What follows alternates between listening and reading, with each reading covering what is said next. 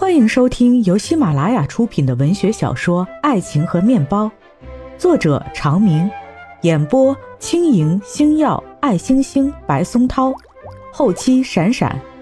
感谢一二四班小伙伴们友情客串。第六十二集，平兰和齐昊天一进门，先看到艾希和艾雅在一起玩。平兰说：“呀，艾希都长这么高了，真快！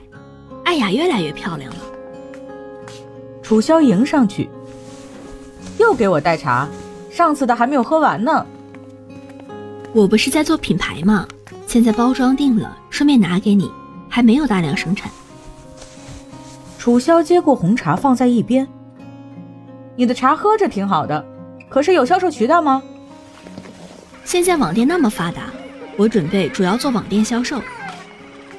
楚萧摇摇头，你之前就跟我说过，我虽然不懂茶，可是看了你的茶和其他茶产品，绿茶膏、茶多酚含片是吧？还有茶心月饼，这些应该都是定价偏高的产品，最好是面对面直接面对消费者。比如你经常跟我说，茶都是没有打农药的有机茶。或者茶多酚可以抗癌，我才知道这东西好。别人在不了解的情况下，很难会选择价格偏高还没有知名度的产品。现在茶品牌太多了，有知名度的大品牌也很多。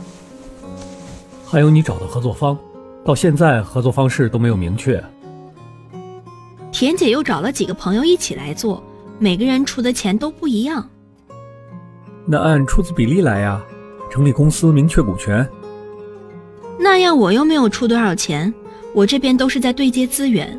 我的优势是有全国所有茶行业最好的资源，给我们研发产品的是享受国务院特殊津贴的专家，茶厂也是有一条龙的设备。说到底，出钱不是你，茶园不是你的，茶厂不是你的，茶产品的研发和生产也不是你，宣传营销也不是你，销售渠道也没有建立起来。这个问题不能这么看。你现在要是不在协议上把责权利都明确清楚，这么多环节，如果哪个出了问题，这事情最后都会功亏一篑，搞不好还会有麻烦。怎么不是我的？都是我在联系，我在对接，我在做这件事情。楚萧劝他：“我觉得齐昊天说的有道理。”齐昊天委屈的。我跟他说了很多次了，每次他都不听。你们又不了解茶，又不知道我具体怎么做，一来就说不行。现在做事情不就是资源的对接和整合吗？我现在有这么好的资源，再说茶品牌虽然多，但很多都是鱼目混珠，根本没有什么品质。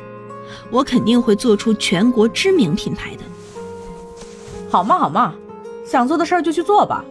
就算彻底失败，只是亏一些钱，还积累了经验。齐昊天也就不再说什么，在一旁看着琪琪跟两个哥哥姐姐玩。过了一会儿，门铃响起，平兰看到楚萧在照顾孩子，自己起身去开了门。爱慕站在门外，啊，平兰来了。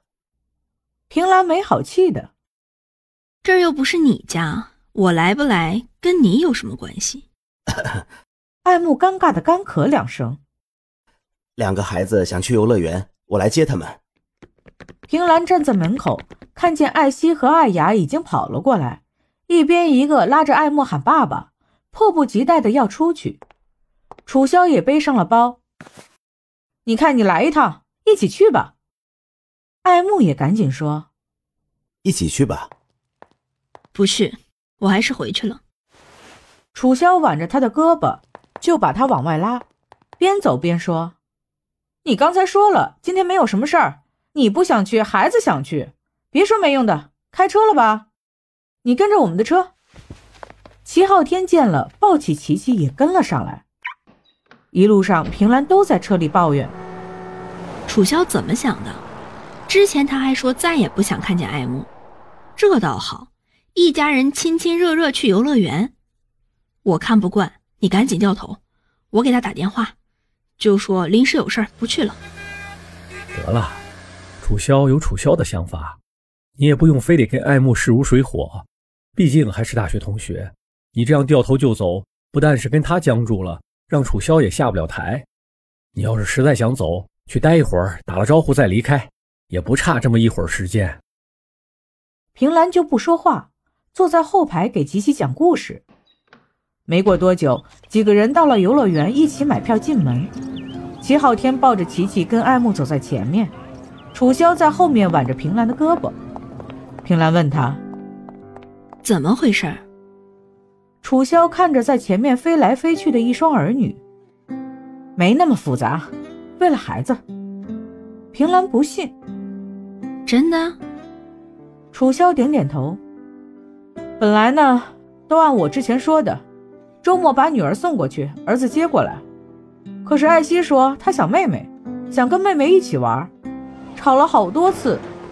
有一天没等保姆去接，艾慕自己就把儿子送过来，说不用艾雅过去了。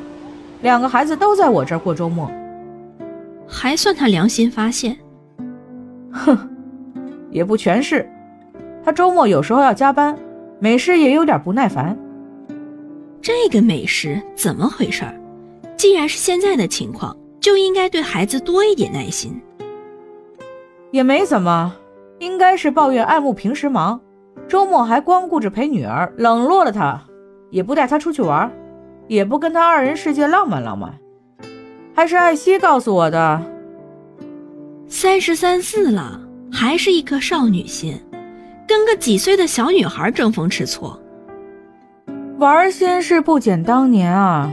爱慕呢，有时候就过来，说看看他们兄妹俩。我想啊，既然他先做出了让步，我也不一定坚决的把他拒之门外。而且呢。多跟父亲在一起，对孩子们的成长有好处。之前对艾希的伤害挺大的，她本来挺活泼开朗的，就从那个时候开始，性格都变了。有时候自己一个人在一边沉默寡言的，我还是担心她。平兰点点头。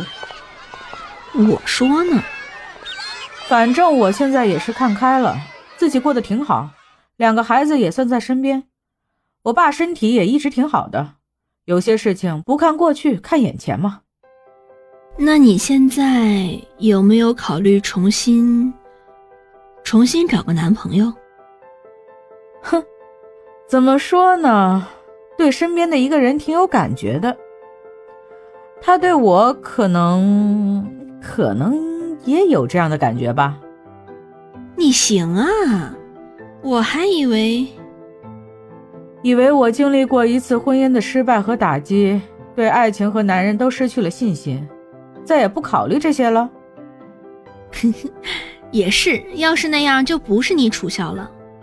那这个人他挺好的，还是有钱啊？在我们这个年纪，经济能力也是衡量一个人上进心和工作能力的标准。现在这个社会。只要自己足够努力，肯定可以有一番作为。如果都三十三四了，还跟大学刚毕业一样没有任何改变，那只能说明努力的程度不够。我不会爱上这样的人。退一万步讲，爱是建立在尊敬的基础上。如果我对他缺乏最基本的尊敬，怎么会爱上他呢？平兰听得连连点头。也对。楚萧叹了口气。唉，不过我还有两个孩子，不知道他怎么想。可是如果他不愿意接受我的孩子们，我只有说实话吧。这个人是刘子豪。哈！平兰惊讶的感叹。正说着，艾希和艾雅看到旋转木马，就大叫大嚷着要去坐。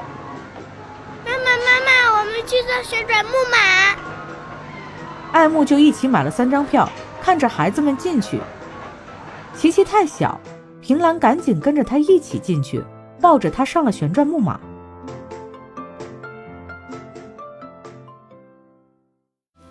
听众朋友们，本集已经播讲完毕，感谢收听，我们下一集再见。